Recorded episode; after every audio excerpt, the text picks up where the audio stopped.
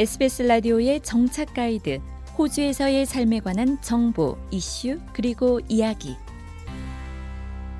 부모들은 자녀에게 훌륭한 교육 기회를 제공하길 원하지만 학비나 학교 문화, 그리고 종교와 같은 요인들로 인해서 학교 교육 선택하는 것이 어려울 수 있습니다. 호주의 학교 시스템은 연방 정부 또는 주정부의 공립학교, 그리고 카톨릭 학교, 또 사립학교 등 크게 세 부문으로 나뉩니다. 뉴 잉글랜드 대학의 교육학 강사 셀리 라슨 박사는 각 학교 부문들이 어떻게 운영되는지 이렇게 설명합니다. 모두 각 주의 동일한 기관에 의해 관리되기 때문에 학생들에게 동일한 커리큘럼을 제시하고 또 교사들 모두 동일한 인증 과정을 거친다고 말하는데요. 차이점이 있다면 일부 학교 부문에서는 부모들에게 기부금을 요청한다는 것이라고 설명했습니다. 각기 다른 학비 구조를 갖고 있기 때문에 사립학교 수업료를 도저히 감당하기 어려운 많은 부모들은 공립학교를 선택합니다. 라슨 박사는 이렇게 덧붙입니다. 공립학교 부문은 기본적으로 학비가 무료이고 때로는 학교 교육용품에 100달러 미만의 작은 기부금을 내도록 요청받기도 한다면서 하지만 카톨릭 학교 부문은 학부모들이 수업료를 내야 하고 대체적으로 수업료는 연간 5천 달러 수준으로 꽤 저렴한 편이라고 설명했습니다.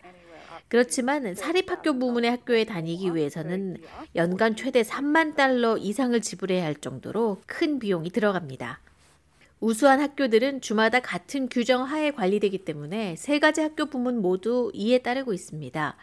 그렇다면 학교를 선택할 때 부모들이 고려해야 할 사항은 무엇이 있을까요? 모나시 대학의 교육학부 Emerita 헬렌 포가스 교수는 이렇게 설명합니다. Government is required by law to provide schooling and government schools or 정부는 법률에 의거해 학교 교육을 제공해야 하며 public school이나 주립 학교는 모든 사람들에게 개방돼 있습니다. 학비는 무료이고요. 학교를 선택하는 학부모의 입장에서 다른 점들은 우선 공립학교가 아닌 경우 즉 사립학교에 학비를 낼 수 있는지 그리고 두 번째로 종교가 매우 중요하다면 자녀가 종교 교육을 받길 원하는지 여부라고 설명했습니다. 공립학교에서 종교교육은 교육과정의 일부는 아니지만 학교 내에서 종교단체가 종교교육 프로그램을 운영하도록 할 수 있습니다. 가톨릭 학교들은 신앙에 기반을 둔 교육을 제공하고 비종교인 가정의 학생들에게도 열려 있습니다. 그들은 지역사회의 연계성을 높이고 규율을 가르치기 위한 목표로 사립학교보다 저렴한 학비를 요구합니다. 이에 비해서 사립학교는 수업료가 높을 뿐만 아니라 숨겨진 기타 비용들이 학부모를 놀라게 할 수도 있다고 라슨 박사는 경고합니다. 의무적인 과외 활동이나 값비싼 교복, 또 의무적인 IT 장비 구매와 같은 추가 비용이 있다는 것을 알아야 한다고 말합니다. 일부 주립 및 공립 학교들도 의무적인 구매 비용이 될 수는 있지만 주립 학교들은 아이들을 위해 이 기술 품목을 구매할 여건이 되지 않는 부모들에게 더 많은 보조금을 제공한다고 설명했습니다. 그리고 또 예를 들어 어떤 가정들은 종교적인 이유로 남학생과 여학생을 따로 교육시키는 것을 선호하기도 합니다. 에메리타 포가스 교수는 이러한 선택 사항이 공립 학교에서 더 제한적으로 제공된다고 말합니다.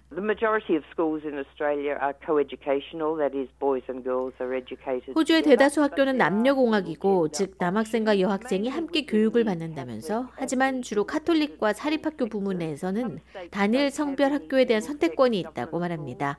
어떤 주에는 단일 성별의 공립 학교가 아예 없기도 하고 뉴사우스웨일즈 주는 예외로 30곳이 훨씬 넘는 단일 단일 성별의 공립학교가 존재한다고 설명했습니다. 일부 주에서는 단 한 곳도 없고 빅토리아 주에는 남자 학교가 한 곳뿐이지만 여자 학교는 대여섯 군데 정도 된다고 말합니다. 또 일부 학교는 selective school이거나 일부는 일반 학교라고 설명했습니다.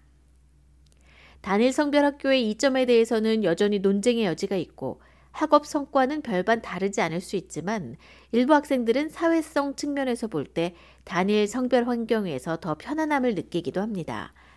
라슨 박사는 대부분의 호주 어린이들이 정부 부문인 공립학교 교육을 받고 있다고 설명했습니다.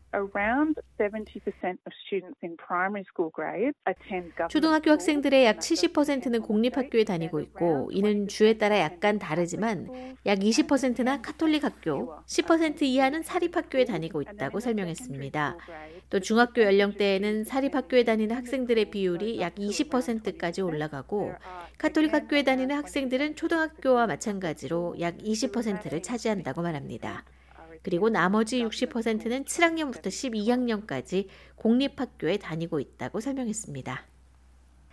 각 학교 부문을 평가할 때 사립학교는 종종 아이들이 공립학교에서 적절한 교육을 받지 못할 것이라는 우려를 바탕으로 학생 모집에 나선다고 라슨 박사는 말합니다. 주립학교들은 사립학교가 할 수 있는 마케팅 유형의 예산이 없다는 것을 알아야 합니다. 사립학교들은 신입 학부모들에게 마케팅을 하기 위해 학비를 활용합니다. 하지만 공립학교의 마케팅 부재는 그 학교들이 사립학교보다 덜 좋은 학교라는 것을 의미하진 않습니다. 이는 주정부에서 제공하는 마케팅 예산이 없는 것일 뿐입니다. 에메리타 포가스 교수는 부모들이 자녀를 학교에 등록시키기 전에 사전 공부가 필요하다고 강조했습니다. 또한 학비를 더 낸다고 해서 자녀에게 더 나은 교육을 받게 한다는 것은 아니라고 덧붙였습니다.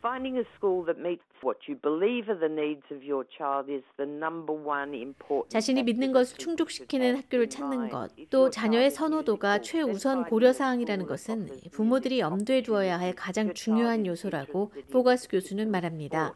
만약 아이가 음악성이 있다면 음악적인 배움의 기회를 제공하는지 또는 아이가 특정 스포츠에 관심이 있다면 그 스포츠 가 학교에서 제공되는지 또는 아이가 배우고 싶어 하는 언어를 그 학교에서 배울 수 있는지 알아보고 부모님들이 사전 공부를 통해서 학교에서 무엇이 제공되는지 알아봐야 한다고 조언했습니다.